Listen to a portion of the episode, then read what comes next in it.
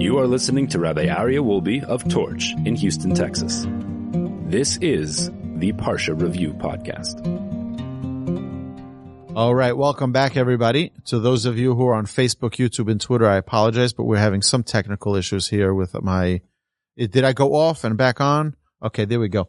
All right, so welcome back. This is the weekly Parsha Review. This week's Parsha is Parshas Va'eira. It's the second Parsha in the book of Exodus and the 14th Parsha from the beginning of the Torah.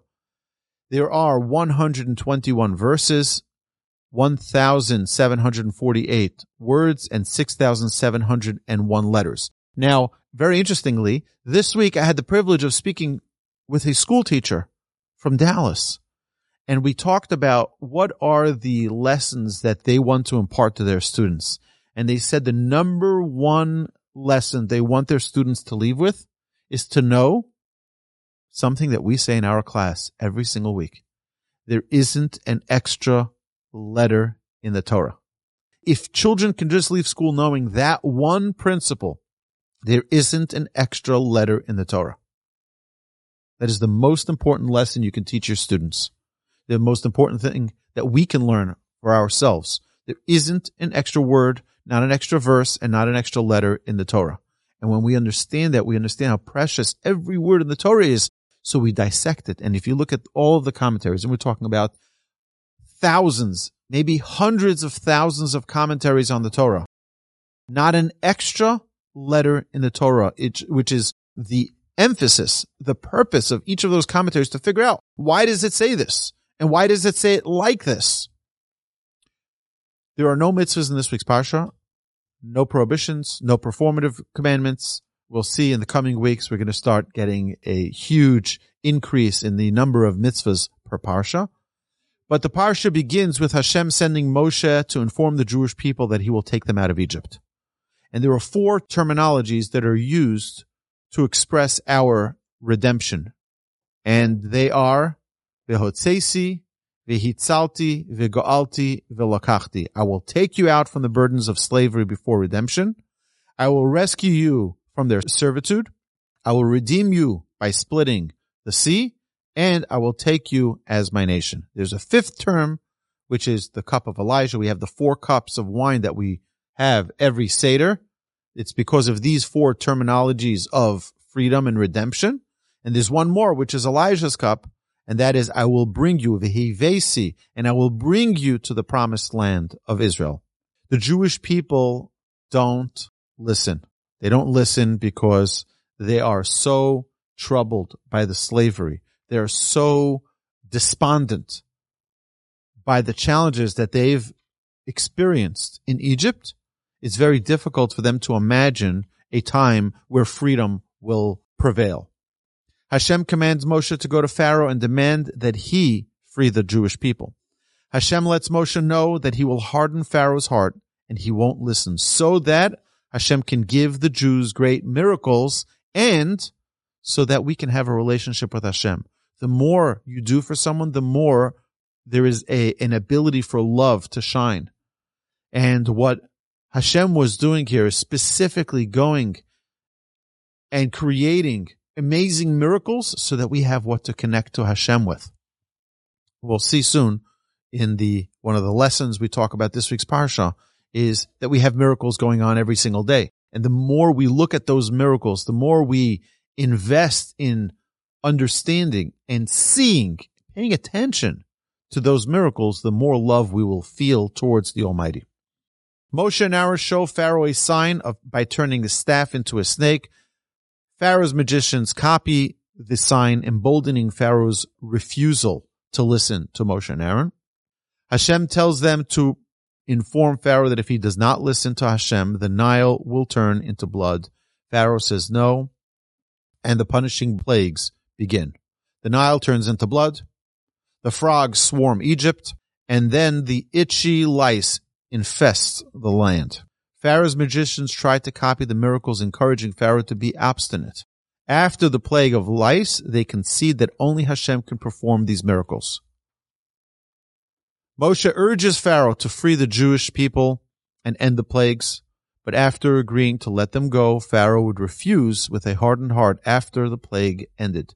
So there would be a plague. Moshe would come and say, come on, don't do this to your people. Don't do this. Don't continue to sustain these painful plagues. Let the people go. And what happens? He says, okay, I'll let them go. The plague stops. Then he says, just kidding. I'm not letting them go. So then comes the fourth plague. The plagues resume. Hordes of wild animals invade the land. Then all the Egyptian-owned animals die. Then the Egyptians are infected with painful boils in their skin. And then fire and ice, hail falls. Still, Pharaoh's heart remains hardened after these seven plagues, and the Jews remain stuck in Egypt. So this is the quick summary, the quick review of this week's Parsha. But there are some very important lessons that we need to take from this week's Parsha. The first is that we repeat every year at our Pesach Seder this story. And it is a mitzvah. It is a mitzvah to repeat this story to our children. You should repeat the story to your children. It is a mitzvah if you put your children, your grandchildren to sleep at night, tell them the story of the miracles of Egypt, of our Exodus, of how Hashem with a strong hand removed us from our bondage, from our slavery, and Hashem fulfilled his promise and brought us to Mount Sinai and gave us the Torah. All of this is It's critically important that we continue to review and repeat the story constantly to our children and, by the way, to ourselves. Now, very interesting, in the Haggadah, right after we do the Manashtana and we say, Avadim Ayinu, we're all slaves in Egypt, we say a very interesting phrase, and that is, the more we talk about the Exodus of Egypt, the more praiseworthy we are. Our sages translate that differently sometimes, and they say, more praiseworthy you become. You become more fulfilled by talking about these miracles because, you know, if someone does something really special for you, so you can just say, oh, thank you, that's really kind, and that's it, move on. But if you really want to feel loved, you can realize that that person went out of their way, stopped what they were doing, thought about what can I do for this person.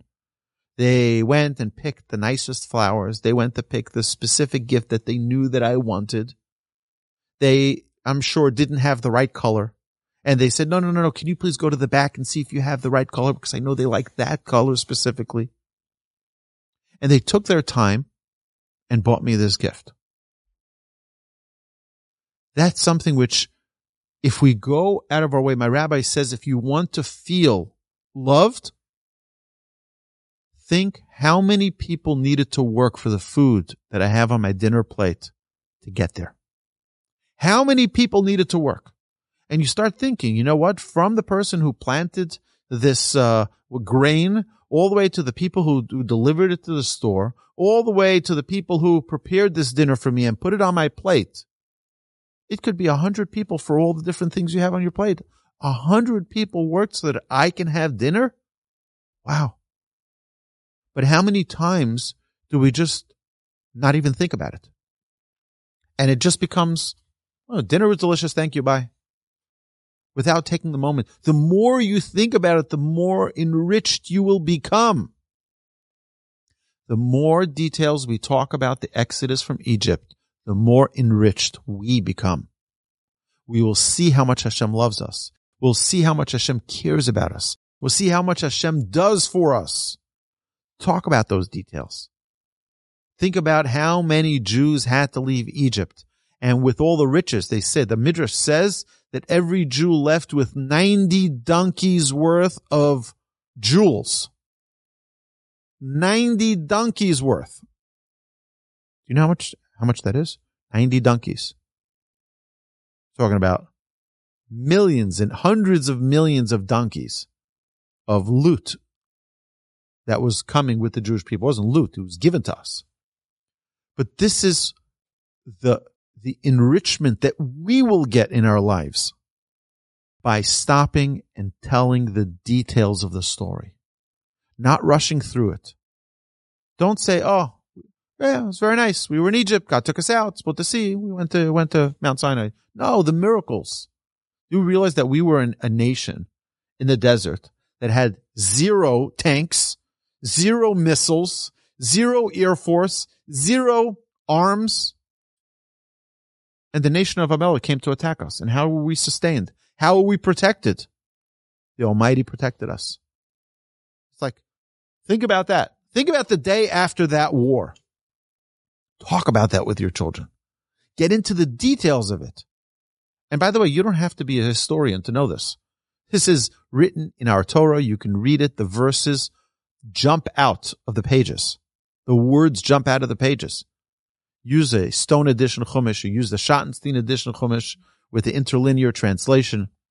It's beautiful. It's simple. We don't have to be the wisest scholars to know what happened. The Torah tells us in great detail exactly what occurred.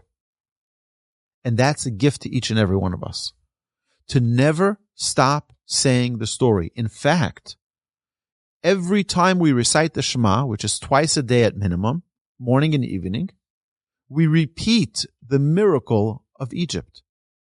Asher hotzeisi eschem me'eretz Mitzrayim, that I've taken you out from Egypt. Why? Li'os lachem Elokim. To be for you a God, to have a close relationship with you. That's why God did it.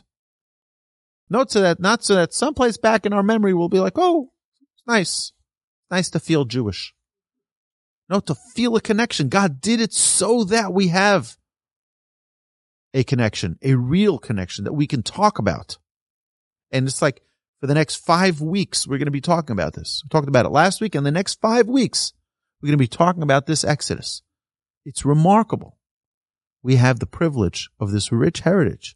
Let's learn it ourselves. Let's talk about it with our families. And let's feel that enrichment in our lives by that closeness to Hashem. So that's point number 1. The more details, the better. Next is that we have these 4 languages of redemption because there are different stages. There are different stages. You have to slowly take one step after another in your freedom. It doesn't just happen in a single moment where Jews are 210 years as slaves and one day you're free. In one day we were free. But there's a process. And this is what Hashem is promising us. I will take you out. I will rescue you. I will redeem you. And I will take you as my nation. It's a process. It's an easy, simple process when there's love and when there's a relationship between us and the Almighty. Now we talk about miracles, and we mentioned this just before. There are always miracles going on around us. Anyone who's used the restroom this morning, when you woke up, experienced a miracle. It's a miracle that we have a special blessing for, and we talk about this in our Living Jewishly podcast. The blessing after we go to the bathroom is thanking Hashem for giving us a functioning body. It's a miracle. Ask a doctor, how is it that the eye sees? I don't know, but it just does. It's a miracle. We have within ourselves a miracle of a machine. My estimation is that our medical world today, and this is not a knock to them, they're doing tremendous, tremendous research and they're learning unbelievable things about the human body. My estimation is that we don't even know 0.00001% of the brilliance of the human body. It's so magnificent and it is so brilliant. We have to look at those miracles every single day. Because it wasn't only 3,300 years ago that we were in Egypt that we had miracles. Every single day since then we have miracles. And when we look at those miracles every single day, we'll be the happiest people on earth. We won't have depression. We won't have anxiety because all day we'll be saying, thank you, thank you, thank you, Hashem, thank you. Now, there were 3 sets of plagues The first set demonstrates the existence of Hashem on earth and water. Because you see, the first was the blood, which was the water, the frogs, which are on the earth, and then the lice, which is like the sand. That's the demonstrating that Hashem is in charge of the earth and the water. The second set demonstrates that Hashem's providence extends over everything that's living. We have the wild animals. The animals die. We have the boils. And then we have things that are above the earth, not on the earth, above the earth, which is the hail. We're going to have the darkness. And then we're going to have death of the firstborn. So we see that there's a demonstration of Hashem's mastery and power that is unmatched. This is what the magicians of Pharaoh were able to replicate, some of the miracles that transpired with magic. But they weren't able to reverse those magic experiences. So if they were able to make a stick into a snake, they weren't able to reverse it. And then Moses' snake eats up all of their snakes and then comes back into a stick. So whatever they were able to do with whatever powers, because there are powers out there in the world. There are powers of magic. There are powers. Torah tells us not to get into it and not to delve into it. But there are powers in the world. And they were able to tap into it in Egypt. But God is not a magician. God is the creator of heaven and earth. It's not magic for God. And we need to understand that there's a huge distinction. Don't go to your children and say, well, God was a magician, and he came and he pulled a rabbit out of a hat. You know, that's not what it's about. Hashem is the creator of heaven and earth, and he can do anything. There's nothing that is out of Hashem's ability. Hashem fights like a general. Before attacking the enemy, he starves their resources. First, he took away their water. He took away their food. By the way, the frogs were rewarded for their commitment to listening to Hashem's command. Who wants to jump into a burning hot oven? The frogs did. So this is what Hashem commanded us. People came home. We say this in the Haggadah, that it really wasn't 10 plagues. It was many more. According to some opinions, it was 50. Some say it was 100 plagues. Some say it was 250 plagues. Because think of this. Let's just go through one plague. So the guy comes home from work. He says to his wife, I'm very thirsty. Can you please prepare me a coffee? She says, sure, honey. She goes, she prepares the coffee with her new espresso machine, and she brings him a coffee, and it's filled with blood. And he's like, what's this? Is this a joke? She's like, no, I prepared the coffee from the machine, from the new machine that you just got. And he'd be like, this is ridiculous. Take his cup and throw it. Like, what's going on? I want coffee, not this red stuff. She's like, I'm doing exactly what you're asking me to. He's like, forget it. Just bring me my beer. Bring me my cold beer. She opens up his bottle of beer. She brings it to him, and it's filled with blood. And he starts going crazy. And he's Egyptian. He starts beating his wife. You imagine what happens? That now she's not happy. She's trying to treat her husband properly. And she doesn't know what's going on here. So she starts getting mad at the children. The children go to the playground. The children start fighting with their friends because their mother beat. You understand what goes on here? It's one. And then she serves him his birthday cake, and frogs start jumping out. I mean, just imagine, the plagues were not just a single instance of one little thing going wrong. It was the whole city's going crazy, and all the ladies. By the way, the smell in the city from the blood, the smell from the dead frogs. They say the stench. It was awful. Yeah, and then dead animals. You have carcasses all over. I mean, think of all of the plagues. Now I ask you a question: how can Pharaoh be so dumb to continue to not let the Jewish people out? What is wrong with this guy? So our sages tell us, and this is, I'm going to jump to the last point here in the important lessons, and we'll go back. And that is, we see that Hashem hardened Pharaoh's heart. After the plague of the blood, Hashem hardened his heart. After the plague of frogs, he hardened his heart. After the lice, he hardened his heart. After the wild animals, he hardened his heart. Death of the animals, he hardened his heart. What does it mean, harden his heart? He gave him a rebellious streak, so to speak. No, I'm not going to do it. Why did God need to harden his heart? So there's a very fundamental principle in all of Judaism. It's very important to know this. There are hundreds and thousands of answers to this question. I'm going to give you one I think makes it easy for us to understand. You see, there's something called free will. There's something called free will. Free will means that you have equal choice to go this way or that way, the good path or the bad path. It's your choice, equal choice.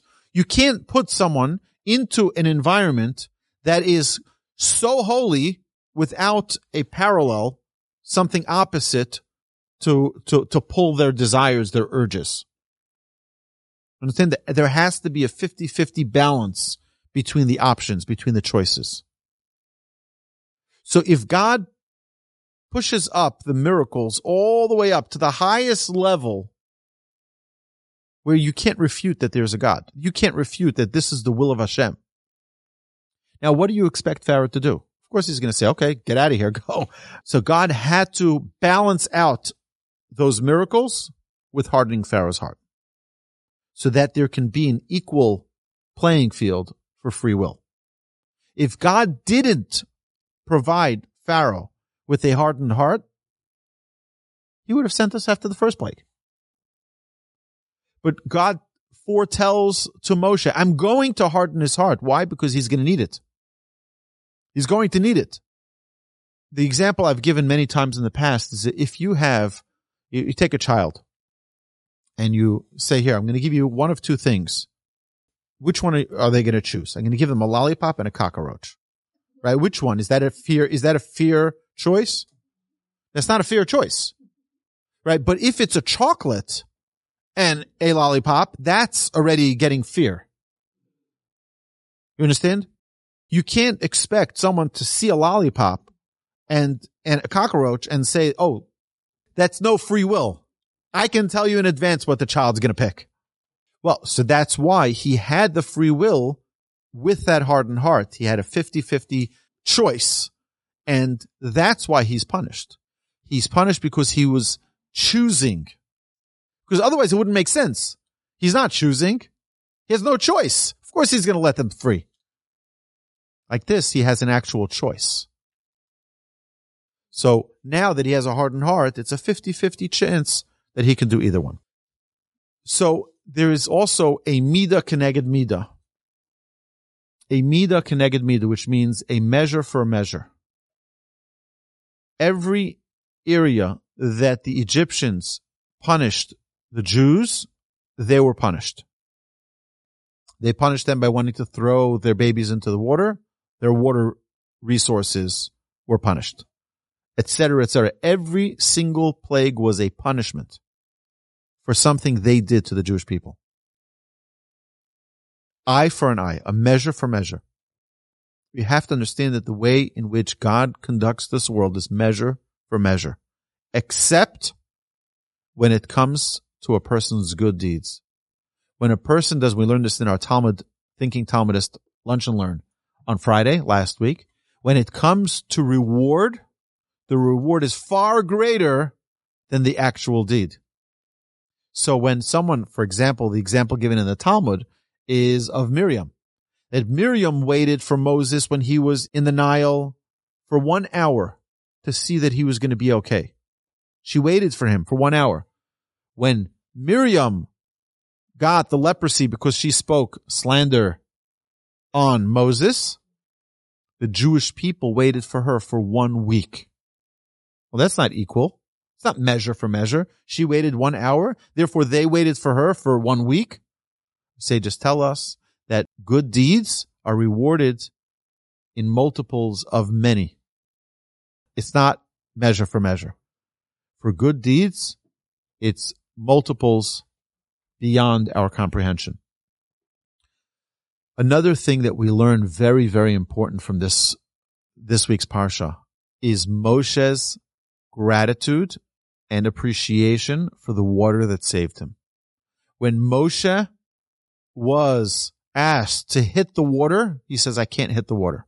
When Moshe was asked to hit the earth that helped him bury the Egyptian more than 80 years earlier, he says, I can't hit that earth. The same earth that helped me, the same water that helped me, I can't hurt that. It's very important. It's one of the most fundamental attributes of the Jewish people is hakaras hatov, recognizing the good. When you benefit from something, be very, very careful about doing something negative to them. Someone hires you for a job, even though they're mean, they're nasty, they're not. I had someone just this week call me. He says, my boss is so mean to me. My boss is so condescending to me. He says, what do I do? I said, you need to be grateful that your boss hired you, that he pays you your paycheck. You want to say nasty things about him, about the person who believed in you? He believed in you. You're able to pay your rent. You're able to sustain your livelihood because he pays you, because he takes care of you. Yeah, there's some things that unfortunately don't go exactly as planned. But you can't throw a stone into the well that gave you water. And Moshe lived that. The water that saved me, I can't hit it. I can't. Can't do it. The earth that helped me, I can't hit it. I can't do it. That's greatness. Greatness is, think of, in a tragic scenario of a divorce, they can't think of one positive thing to say about the other. The guy and the girl, she's terrible, she's this. You married her. You have children together. You didn't get along, that's fine. Not everyone gets along. But to say something nasty about someone who loved you, someone who cherished you, someone who went under the canopy with you, we have to be so careful. Bor sheshasisa bomayim, a well from which you drank water, don't throw stones in it. And this is a basic virtue of the Jewish people. So, my dear friends, I urge you, like I do every week, take out a Chumash, take out a Stone edition Chumash, read the English, read the Hebrew, read the translation, read the commentaries. It's so rich. Our heritage is so beautiful. Read the story. Read it to your spouse. Read it to your children. Enjoy your redemption. This is our heritage. It doesn't belong to the rabbis. It doesn't belong to the scholars. It belongs to each and every one of us. Morasha Kihilas Yaakov. Take your history and cherish it. Have a great Shabbos.